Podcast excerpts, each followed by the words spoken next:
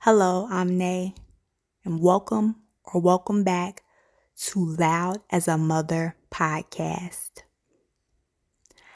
This is a little bit of a continuation from the previous episode, so I'm going to try to keep it short. So let's get right to it. Um, I just gave birth about two months ago, and um, it ended up being very traumatic. So I felt that since I did that episode, it was my duty to come back and and give a little give some tips, okay? Um, without going into detail um, as to what happened, because honestly, I just can't right now.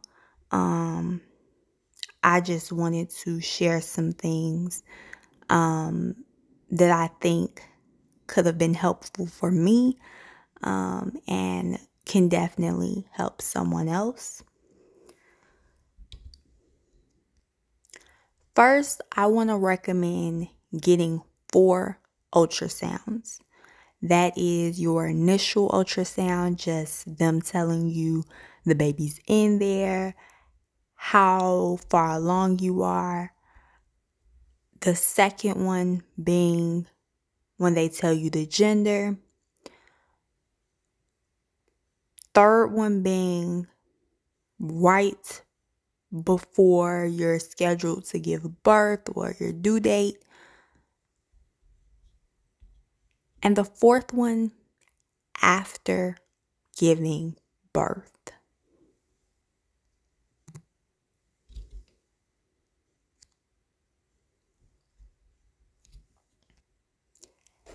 It is not recommended to get too many ultrasounds if you're having a healthy pregnancy. Um, you usually just get two. Three is right there if you have something they may be concerned about, um, but just checking. And then there are some people who get an ultrasound literally at every appointment.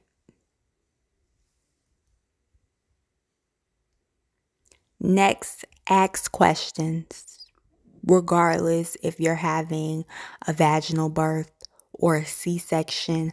Ask questions. If you don't understand anything, don't feel like you are crazy or you're going to look silly. You did not go to medical school. You can ask whatever you want, especially if you are a first time mom. Like, no one should expect you to know these things. Um, but even for a second time mom or whatever, um, things change. So I would definitely continue to ask questions. Will this change? Will this be the same? Um, you never know what the answer will be. If you are prescribed something, don't just assume because it was prescribed by a physician that it's safe for you, that it's the best option for you. Do research, ask questions. A lot of the times you can ask the pharmacist um, upon filling your prescription. Um,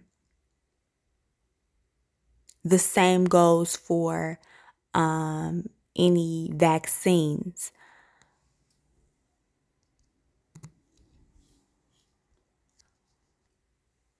They push the Tdap, um, flu, and probably the COVID vaccine now.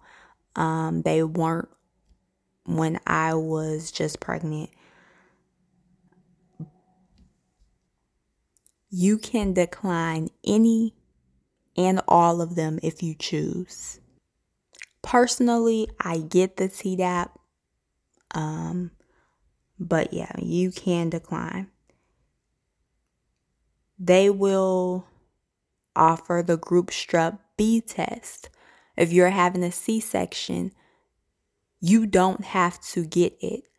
Even if you're having a vaginal birth, you don't have to get it. However, personally, I recommend it. Um, it's just it's it's not invasive at all. Um, and it's a little bit helpful. Glucose test. If you are an overall healthy person, no history of diabetes, you don't have to do that test. You are fine with a regular blood test. I don't understand why they want you to take this sugary drink. Um, it just seems unnecessary. So, my main takeaway here is you can decline whatever you want, you can ask for whatever you want. Don't feel like you're stuck because you are in the care of someone who is supposed to know what they're doing. Um, just think about in your profession, you don't know everything. Um, so there's things that you do not know, things that come up that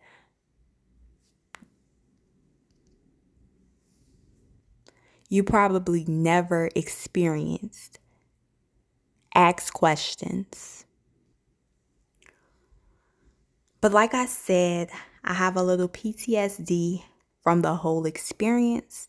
Um, but also, I don't want anyone to come across this episode and just get scared. That's not what I'm trying to do. I just want you to be aware. Um, so if you have any questions, um, want to know more about what happened, um, just follow me on Twitter and send me a message. Link in the description, and I will try my best to um, let you know what happened or um, ways to avoid what happened. Um, thanks for listening. I hope that this episode finds you when it needs you. Um, I hope that this episode also provides some help to someone. See y'all in the next one.